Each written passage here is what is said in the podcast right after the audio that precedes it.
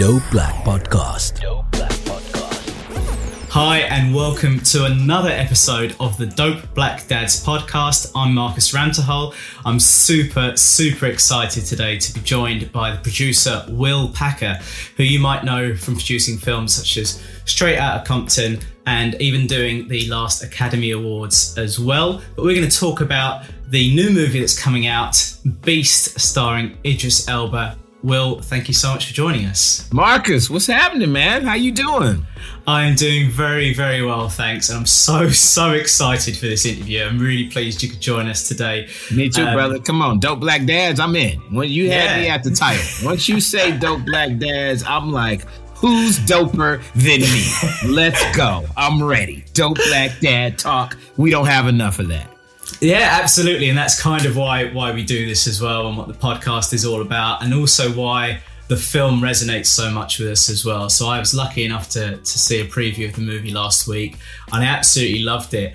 And what's really interesting for me is it's you know I was on the edge of my seat, I was scared. It's a thriller, it's a horror, but there's also this story about fatherhood and and daughters and protection and bonding, um, which was just really unexpected, actually, but really fantastic. So, just t- tell us a bit about that.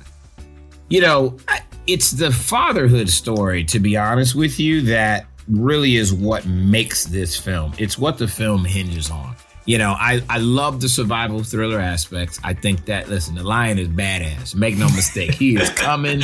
he is out for blood and he's, he would whoop Mufasa's ass. Okay. this is a badass lion. But the reality though is that, um, none of that works, right? The action, um, the stakes, the thriller aspect. If you don't care about the characters, if you're not truly invested in the characters, then, you know, I don't think the narrative works. And so one of the things we talked about, and Idris and I very specifically talked about this when we were talking about the concept for the movie. He thought it was a really interesting concept, and I'm a fan of survival thrillers and man versus beast, and he thought that was a really interesting backdrop and and and shooting it on the continent was all things that we talked about, the value thereof. But it was really what really got him into it was the fact that this character was a dad. And the fact that this really is a movie about a family in peril. It's a movie about a family that's vulnerable. Um, a dad that's really going through some shit with his daughters. The matriarch of the family, their mom has just died. Dad blames himself. The girls blame dad. They're strained. Uh, all of this is happening before they ever reach the continent of Africa before they're ever in a single frame with this man eating lion. Before any of that happens, it's a family that is in danger because of their internal dynamics. You've got his oldest daughter, played brilliantly by Iyana Halley in the movie. She's on the cusp of womanhood. She's got all those kind of angsty, emotional roller coaster things going on that many of us have seen before. Um, and she's coming at him hard. And one of the reasons I really like Iyana as an actress is because she had to go toe to toe with Idris Elba, and that's done. I mean, adult actors who've been doing this for a while aren't looking forward to that. Right? and she was fearless with it, man. She really, you know, um, when you see the film, she makes you, you know, um, love and hate her. She makes you empathetic for everything she's going through, and also she makes you want to just, you know, jump through the screen and grab her and shake some sense into her. But she's a real person and, and she plays a real character that makes mistakes. And then you've got her younger sister, Idris's younger daughter, played by this uh, amazing young actress, Leah Jeffries. And she's somebody that is, um, she's trying to find her place in the world, figure out, you know, uh, she's tired of the family fighting. She's tired of what's been going on between dad and, and her older sister. Um, and she says what's on her mind. She actually provides, you know, with a movie like this, when you've got such um, tense, dramatic moments, you need some levity. and she uh, is is our levity. Nine times out of ten, it's the Leah character, the young the young character of uh, of Norah, um, who provides that levity throughout the film. Um, for me, it's that dynamic and what they're going through that makes the film work. That that gives you that investment and makes you care about then the self-preservation story as they're in this existential crisis with a lion chasing them. But all that works because you first are invested in those that family dynamic. Yeah, absolutely. And and you talked a bit there about Iyana and Leah. Um, so tell me a bit about casting because because they are incredible in this movie. Yeah, yeah. I mean, look, with a movie like this, the first call I made was Idris, without a doubt. Like there was nobody else that was going to play that role. First call I made was Idris. Talked to him about it, even before I had a finished script. I mean, I was it was very early in the process, and that's how he and I roll. We've done six movies together. We got a shorthand. I don't call him unless I got something that's like worth you know a serious conversation about, and so he knows when I reach out, I got something that's you know I think is hot. Um, once he was in, there were three major roles uh, that were essential to the movie's success, and that was um, the character of Martin, who is played by Sharlto Copley. Uh, and this character actually is someone who knew Idris's uh, wife and the girl's mother before Idris. He is from the village in South Africa that um, the mom was from. And Idris being South African was was uh, really additive to what he brought to that character in that role. It wasn't we didn't hire him because he was South African. We hired him because he's so great and he could play that role. But the fact that he was South African and could speak to, you know, the real um, dynamics of the poachers and the anti-poachers and um, and the locals and and you know the ecosystem uh, of hunting, poaching in that environment. All that was just added value um, for the role that he played. Then we had to cast these two daughters, and you know we cast a very wide net, and we saw a lot of people, um, and we saw some really amazing young actresses. And so for these two actresses to get it, they cut through, um, you know, and and um, stood out, um, and and and got two roles that were highly highly sought after. And I give um, uh, all props and kudos to our casting director, um, Kim Coleman, our American casting director, because we had one in South Africa, one from the US. And Kim Coleman is the one who led the search for our two young girls. Um, and Iyana and Leah, I'm gonna tell you now, they got they got next, they got now. Like you're gonna be seeing a lot from them. I promise you. I, I absolutely don't doubt that, and it's really really exciting to see young black women on screen in big roles as well, which is why it's so fascinating thinking about, you know, maybe the job that Kim had with all these um, trying to cast that net, trying to find people. And it's really exciting to see that on screen, you know, huge movie. The three of the leads are black characters. Um, and the, the choice to produce the movie on location in South Africa as well. As you said, you know, talk a bit more about the value of that. Yeah, well, I'm gonna go back for a second because you just hit on something. You know, you talk about a movie like this, right? Studio movie, um, you know, survival thriller, man versus beast, and you got three black leads, right? Like, when was the last time that you saw a movie with this kind of backdrop, this kind of subject matter, where a black character where it's centered around a black character. Typically, black character is supporting in this, right? It's trying to help the white guy live. Usually, it's usually a, a white male, and and the black best friend gets eaten by the insert animal or insert creature here. I love the fact. One of the things I'm most proud of about this movie is the fact that it it happens to have a black dad and two black daughters. It's not about the fact that the characters are black the story works. It's a universal story in terms of the themes and in terms of what the family is going through. It works, you know, with with any ethnicity, cultural dynamic of a family in that role. But the fact that they happen to be black right? It's Idris Elba and two brown skinned girls. That's imagery that's important. That's why I do what I do.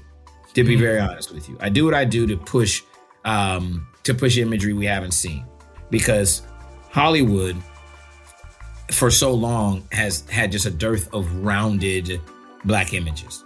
You know, it's it's been very very narrow in terms of the um, the aperture through which Hollywood has seen and showcased black characters. So, you know, there hasn't been a movie like this with these characters. I'm proud of that. I'm proud to be, you know, producing, you know, one of the first, if not the first, certainly on a global level like this. The other thing about that imagery is the question you asked about shooting in South Africa. Like that was important too. We always knew that the lion was going to be CGI, uh, and there was a decision made. What we talked about with with Baltasar very early was, all right, the lion's going to be computer generated. Let's not have it be a computer generated lion against a green screen blue backdrop shot on a studio in Atlanta, Georgia, right?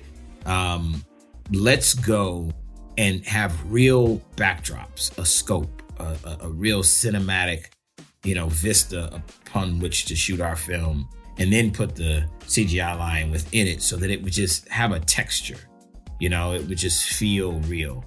Um, the other thing is that I had never shot on the continent before, and I was really looking forward to it. And it was an amazing experience, man. I'll tell you, it was. Um, the crews were awesome. The people were amazing.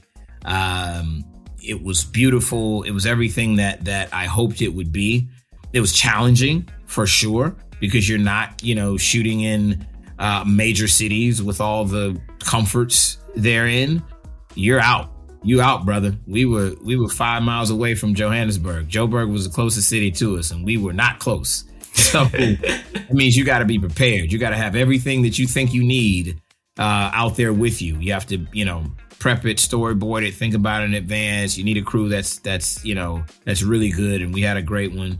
Um, I was proud of the fact that we shot this movie uh, in the uh, August of 2021. Um, well, yeah, like from uh, July, June, July through August, somewhere in that time frame. Um, at what would have been the latter part of a, of the summer for the U.S. And um, because of COVID, there had certainly been a drop off in productions in the country of South Africa. And in the region that we shot, there were full villages that had not had work because of COVID for a very long time. And we were able to put whole villages to work. We were able to hire, you know, locals. I mean, at, at one time, I realized that everybody in a particular area that was working on the crew was from this village. Like the whole village was working on our movie. And that happened multiple times with multiple villages. I was very, very proud of that fact. Um, that we were able to give people jobs and put them to work. And to me, that's the best version of what, you know, we do as filmmakers, especially uh, backed by like the Hollywood machine. I can put images on screen we don't see enough of. Black dad, black father, black dad, black daughters. Um, and then I can shoot on a continent that that doesn't get enough love and shoot in an area where people you know needed to work and we could do it like that's the best version of what i do so no matter what the movie does in terms of box office and those type of quantifiable metrics it's a success period mm. it's a success because the imagery that's out there and because of the the care and time and intentionality that we put into making the film and influencing folks yeah it's, it's so so important we're having um discussion uh, the last pod I did with, with David George, who's uh, written a book about kind of encouraging uh, black boys to get into creative industries and how that's possible, and um, and you know, a real practical guide into how to do that. And we were talking about how important representation is and how difficult it can be to, to have that with your family, with your daughters watching what you do, and and knowing that that means you go away from home a lot, you might not be around a lot what um, what is that like for you? Do they do they like what you do? Are they inspired by what you do? Um, that's an interesting question. I think my girls, I think it's cool what I do. Are they inspired by it? I I have a a daughter. I have two daughters. My oldest recently graduated from Howard University in DC, and she um she has said to me like, "Dad, you work too hard." I don't want to work as hard as you. Like, she has been very clear. Like, I don't want to do what you do. I have seen it up close and personal. You can have it. I'm not. I don't care what they paying. I like. She's got a different kind of mentality. She wants to um live a life. I think where she has like more control over it, and she um you know prioritizes her personal happiness. And I certainly encourage that. I can't be mad at that. But I know part of it is the fact that she sees dad having to, you know, get on planes and work very, very late nights and work very, very hard for a very long time.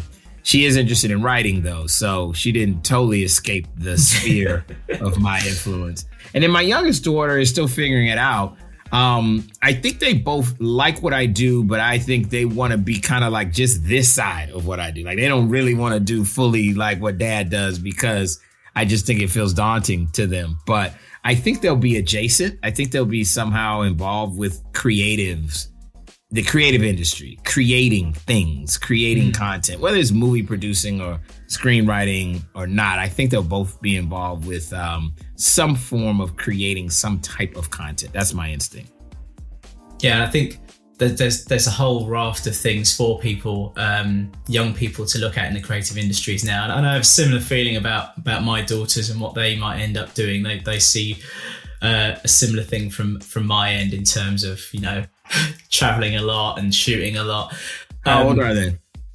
Gosh, my eldest Emily will be ten next month. Nice. And my youngest Eva is going to be seven next month. They're six nice. days apart. oh wow, really? Okay. Yeah. Okay. In September. Yeah, yeah. Bad family planning. We're going to have a 21st and an 18th in the same week. Wow. Listen, brother, hang in there. And it's coming faster than you know. I know you thinking you got time. Listen, I just had, speak of family planning, I couldn't control this, but my oldest graduated from Howard on a Friday night.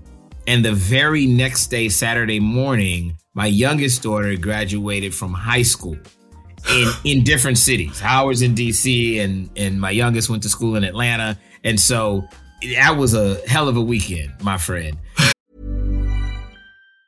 Planning for your next trip? Elevate your travel style with Quince. Quince has all the jet-setting essentials you'll want for your next getaway, like European linen, premium luggage options, buttery soft Italian leather bags, and so much more. And it's all priced at 50 to 80% less than similar brands. Plus, Quince only works with factories that use safe and ethical manufacturing practices. Pack your bags with high-quality essentials you'll be wearing for vacations to come with Quince. Go to quince.com slash trip for free shipping and 365-day returns. Hi, I'm Daniel, founder of Pretty Litter. Cats and cat owners deserve better than any old-fashioned litter. That's why I teamed up with scientists and veterinarians to create Pretty Litter. Its innovative crystal formula has superior odor control and weighs up to 80% less than clay litter. Pretty Litter even monitors health by changing colors to help detect early signs of potential illness. It's the world's smartest kitty litter. Go to prettylitter.com and use code ACAST for 20% off your first order and a free cat toy. Terms and conditions apply. See site for details.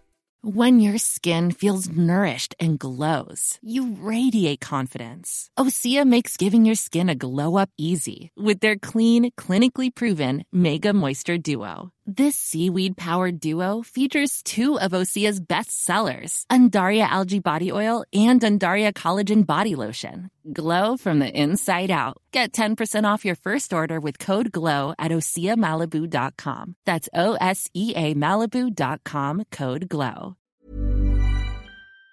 And it came a lot faster. Like I remember when my daughters were your daughter's age. So just enjoy it, man. That's what I say. And I say to all my parents out there, like, soak it up, enjoy it because you're going to blink and be like, who is this young woman?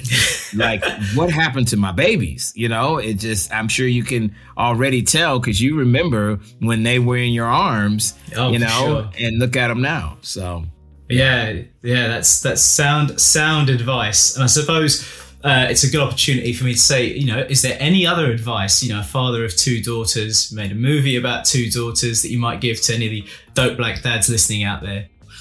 You know, one of the things the movie looks at is um, it's something a lot of us can identify and relate to, uh, especially coming out of the pandemic, where you know there are a lot of people that have strained familiar relationships. The pandemic put a lot of stress on all of us in a lot of different ways. And some of our most important relationships got strained in the pandemic. Um, you were around people in a different way than you were before, you know, and and lot, some of us trapped in houses and close confined areas with your loved ones, and you realize you don't love them that much, you know. you, you love them when you can get away from them, you know what I'm saying? Not when you got to see them every day. But and certainly, you know, it, to a degree in the movie, in the movie Beast, our family is is dealing with a very strained relationship. But ultimately, what the movie looks at is, at the end of the day, what's most important are those family relationships. That's what you got. Family is what you got, and whether it's biological um, or some different version of how you define your family unit and family system, that's the backbone from which so many of us draw our strength. And so if there was a piece of advice, it would be just to remember that, just to know that. Even, you know, in all I do, I've, I've made a bunch of movies and, and I'm very blessed to have had a certain level of success. And I'm very proud of it. But at the end of the day, it's really about family for me, man. It's not about, you know, big box office or number one movies or awards. It's about me being able to do what I do for my family, influence them, them see what I do, um, you know, be able to give them opportunities they may not otherwise have. They're who I do it for. They really are. And so that's what I would just advise dads is that we got a lot on us, man, with a lot of pressure, especially black dads. We got different pressures than any other dads in the world. And, you know, we we we walk into a room and there's a certain perception, the way that we're seen. Um, but we gotta remember at the end of the day, as dads, who we're doing it for. You know, they're watching us all the time, especially dads or daughters. You're the first man they ever love. You're the first, you know, person to treat them like the queen, like the princess that they they are and the queen they will become. And, you know, they um their relationship with men, their relationship with people um is so heavily influenced by their relationship with us. So just just keep our eyes on that and the prize through it all with all the stresses and everything else that we go through. Um, that'd be my advice. Perfect. Thank you very much for that. That's uh, really sound advice, and I'm glad I'm glad I asked you the question as well. Um, listen, I've got so much I want to kind of ask you about, um, particularly um, your background as well. Because if I've got this right, your degree is in electrical engineering. Is that right? yeah, man. Why you act surprised? I don't. I didn't that isn't that a normal uh, career move to go from electrical engineering to producing movies? Is that not what everybody does? I mean, I suppose I can't answer that. My degree uh, was in biology, and, and here I am. Oh, well, see, you get it. You in a technical field. There you go. You had science. I had engineering. Like you know, I still so, think I used my engineering degree though because I it it um I have a, a bachelor's of science in electrical engineering. And I graduated magna cum laude. I'm very proud of that. Graduated with honors. So I like put the work in. I didn't skate by. Um, and the reality is that it forces you to hone your analytical mind, the way that you attack problems and problem solving. And so I use that even in a very creative field. And I actually think it gives me a leg up on some of my peers because I approach this creative endeavor with an analytical skill set that I would not otherwise have had. So um, I still think I use that degree. But yes, that is true. Electrical I mean, engineering. It's certainly working considering the the length and, and quality of your CV. So how did that kind of jump from electrical engineering to media and film kind of work out for you? How did that happen? It happened organically. I was in college and um a fraternity brother of mine. I'm an Alpha Phi Alpha member, um, and I uh, I pledged with um, one of my line brothers, who I got very close with. Rob Hardy wanted to be a film director. He knew he wanted to be a director. He was influenced by um, Spike Lee and the Hudlin brothers and the Hughes brothers, and he knew he wanted to make movies. I did not. That was not my dream going into college. I was majoring in engineering because I was proficient in math and science. I got a scholarship in engineering, and then my plan was to go to business school because I knew I wanted to be an entrepreneur. I wasn't sure what the business was going to be. I just knew I wanted to be in business for myself. And I helped him. He and I together made a very small movie while we were still in college. And that movie was called Chocolate City, and it was about uh, college life at a black college at an HBCU, um, which was the world that we knew. And we hired our friends and, and folks that we knew around campus and borrowed, you know, money and old equipment to make the movie happen. Did not know a lot about what we were doing. Didn't have all the technical proficiencies that we have now. We had some, we didn't have a film school at our university, but at a nearby university, um, Florida State, we were at FAMU, Florida A&M, and Florida State University is in the same city. They had a film school. And so we got some kids from the film school to help us make our first little movie, Chocolate City.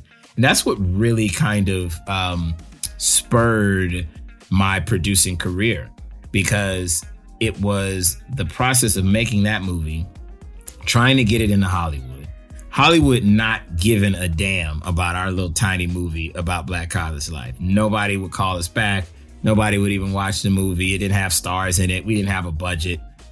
But the interesting thing, Marcus, was that at our university, the movie was a big deal. And so it showed me that you don't have to you have to know your audience. You don't have to make a film for everybody, but make a film for somebody.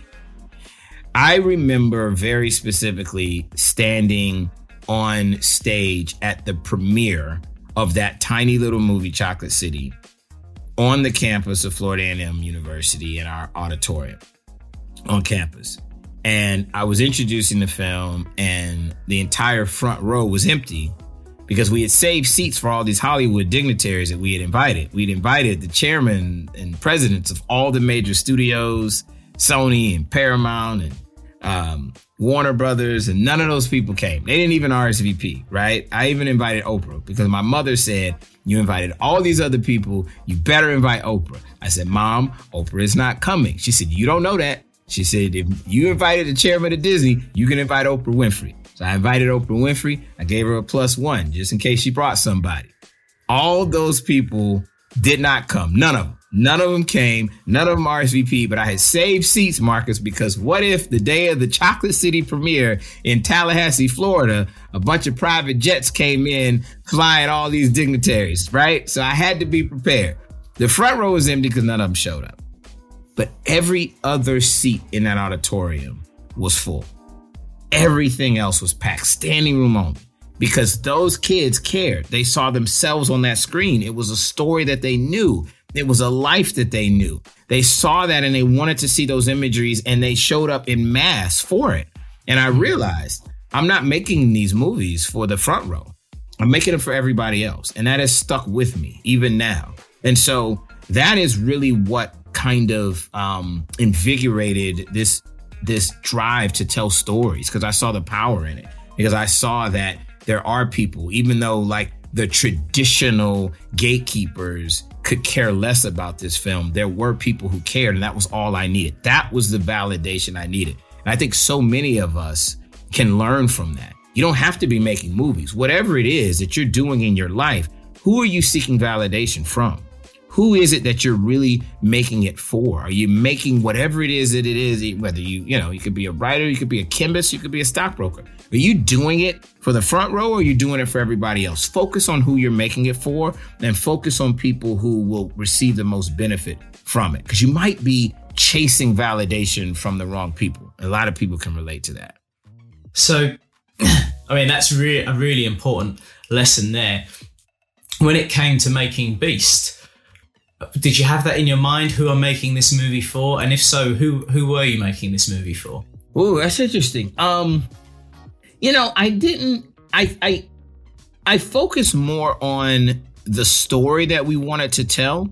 I really felt like this could be general audiences. You know, I I didn't feel like okay, this is a movie that's just for black dads or black people or black daughters or a movie that's just for young males or a movie that's just for people that you know have been to africa. Like i think i felt like this is a broad story that is um, very inclusive in terms of the way that we're telling it not exclusive to any particular uh, group or demographic. But i felt like it was going to be told through a very specific lens Like it's important that the main character is Idris Elba, who happens to be a black man with black daughters. Like that perspective is important. So I wanted to tell a broad, far-reaching, broadly entertaining movie, but through a very specific lens. And I think we accomplished that. Yeah, I, I certainly think so as well. I abs- absolutely loved watching it. I think you guys done a fantastic job with that that movie. Thank you, brother. Um, and you spoke a bit there about your experience, kind of, you talked about gatekeepers in the film industry. But Yes. obviously, you, you talked about wanting to become an entrepreneur, and you've obviously had lots of business success with media companies, production companies. What's that experience been like for you? a long and arduous, right? Like not overnight for sure. It is it has been the only reason I was able even to get validation from um, traditional Hollywood studios is because I did it on my own, frankly. Like that's that's really how you get Hollywood's attention is to go out and make money without them. And then they go, wait a minute, wait a minute, let's be a part of that. Let's take advantage of that. And so I was independent and started off making independent films that I went out and raised financing for and did on my own and and then you know and they were very very small movies and eventually got a little bit bigger and a little bit bigger a little bit bigger to the point where I am now um it's it's good because now you know I can get my calls returned uh from you know people call me back now that that is, that is a thing they, they don't they don't leave me on red right so I get I get I get hit back. Um, but that's because I've been successful. That's because I have gone out and made films that have made money, to be very frank. Um, and so that's part of what the journey has been is like finding my own voice within this industry, finding my power, um, finding uh, where I matter in terms of the Hollywood hierarchy and landscape, and then using that to my advantage to put other people on, to hire other people, to have um, I'm very proud of my um, my tree, so to speak, of people who have come in, worked for me, interned for me, and gone on to do great things. So to me, that's another reason why I do it is to uh, have that legacy. Hopefully, whenever I'm I'm I'm done with this business, you know, they people will say he touched a lot of people. That's more important to me than than um, you know the box office and, and hits and you know that I've had. It's that the impact and influence I've had on people in the industry. Awesome. And um, for any of those budding entrepreneurs out there, what would be the most important lesson you've learned or mo- most uh, important piece of advice you might be able to give them? Uh, to uh, define success on your own terms, not somebody else's. That's key. Well, before I ever made a movie like Beast, I was, you know, a struggling filmmaker trying to figure out if I had made the right decision. I had an engineering degree that was hanging on the wall that I wasn't using and not making any money, eating ramen noodles and um, selling newspapers door to door just to keep the lights on. And I felt like, oh, is did I make the wrong decision? And I felt like, you know, people in Hollywood who would hear the pitches that I was coming up with or saw the first little movie that I made, you know, they were saying, mm, I don't think I don't think this is it. You know, they were telling me, you know, that my projects weren't good enough and they weren't gonna make money. I wasn't gonna be successful. But that was them and their opinions and their definition of what I needed to be. And their definition for success for me was reaching a certain level the way that they quantified it. For me, I had to define success for myself. And my dream couldn't be over until I said it was over. It didn't matter what anybody else said. I don't care who they were. It didn't matter if, if you know, uh, Oprah Winfrey, Steven Spielberg, and George Lucas came and sat in my living room and said, "Son, you're not gonna make it. This is not for you." it doesn't matter, right? All the credits and power and, um, you know, all that they have is just for them, and they can only uh, tell me their opinions from their perspectives, valid perspectives. But it doesn't mean that my dream is over until I say it's over. So that's the advice for somebody that's listening, watching right now when you say, okay, this is not it for me, I need to pivot, it's not working, it's not going to work, then it's over. It's truly, once you say that, it's a wrap. Let it go. But until you say that, and not until you say that, is it over? Doesn't matter what anybody else says. Doesn't matter if, you know, you get turned down by 10 investors. 11 may be the one. I got told no plenty, plenty before I ever got a studio to say yes to financing a film of mine. So I think that's it. Control, keep, don't give away your power, which is your own definition of success. Keep that, control that, and be hard on yourself, push yourself, you know, to be great. But don't give that to somebody else and let somebody else say, okay, Marcus, you don't have what it takes, and you accept that. Thank you very much for that. That's great. I'm sure our listeners will take a lot from that, knowing what you've already achieved so far in, in your career and your life. Um, you. So, Will, um, thank you so much for joining us today. Yeah, man. It's been a real, real privilege talking to you.